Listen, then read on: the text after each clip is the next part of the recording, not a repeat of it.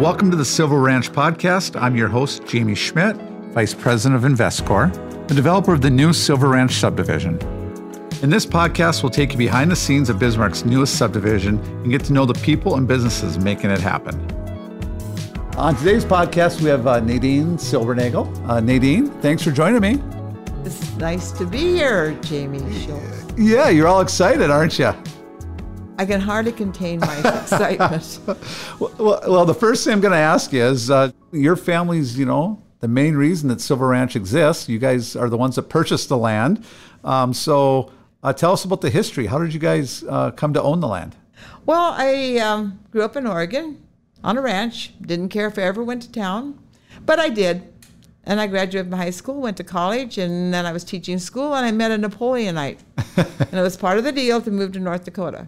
Okay. So here we are. He farmed uh, down at Napoleon with his dad, but he had his own profession here in Bismarck. He wound up selling that land and buying the land closer to Bismarck so we could all participate in the pleasure of being out in the country. Uh, But we stayed in our home in, in Bismarck because of the fact that his office was on Boulevard Capital Vision Clinic and his profession there, which he really enjoyed. So we stayed here, had people living at the farm, but he farmed not only that farm, but he, he and his brother also rented other land. Jim had three speeds fast, working very hard, sleeping, or having a good time. so it was, uh, someone was always there. He rented more land than what we had. So with Silver Ranch, um, bought it in 1971. You've owned it for what is that? Almost 50 years. 50 years. Jamie, yeah. 50 years. 50 years. So what made you decide now was the time to uh, develop it? Jim continued his journey in January of 2010. And because we were right adjacent to the city limits, we went to the city and said, This land is adjacent to the city limits. We want to develop it properly. We want to develop it so that it will mean something and the family attitude will continue. Because we really value that opportunity. And so we visited with the city about it at that time. Many developers had visited with us about the opportunity to purchase it, but with visiting with uh, InvestCorp, Chad Wachter, and with you, Jamie, uh, are the ones that we decided to work with. One, I think you know the one thing we we've talked about with you know the partnership, so to speak, it makes a little different. I think that uh, you know I think the other developers we've talked probably wouldn't have maybe just bought the land and developed it. And I think that there's been maybe a partnership where we've kind of worked together on it. Would you say maybe that's kind of how helped make that decision, or what are your thoughts on that? It's important, we felt, to work with it, and uh, InvestCorp, Chad, and yourself, Jamie, and us. It might have worked out better if you just could have gone in there and bought the whole thing. but it's, um, we like to see it be part of our lives too at this time and see it be what we'd like to see it be. Right, because I know some things that are important to you. Um, you got what, like over four generations of teachers in the family? Is that correct? Oh, yes. Right. You yourself were a teacher, right? I was. Mm-hmm. Um, Jim's mother and our family and his family. Oh, yes. so that kind of ties in with the whole idea of the school, right? We're talking about a school uh, getting put out in Silver Ranch. How do you feel about that? That'll be wonderful because we're really enthused about having streets named after important people in North Dakota history or in the area, and then have children do research in regards to those people that have contributed so much to the area. And that ties in with you being excited from being that teacher. How long were you a teacher? I only taught for about four years. Uh, Okay. I found it easier to coordinate programs and have other people that knew what they were doing do it. Okay. And I was good at that. Okay. Other important thing to your family is uh, the green space, right? Working with the parks, and Yes. and I know you guys are going to be donating some of the land to the park. Is that correct? Definitely right, Jamie.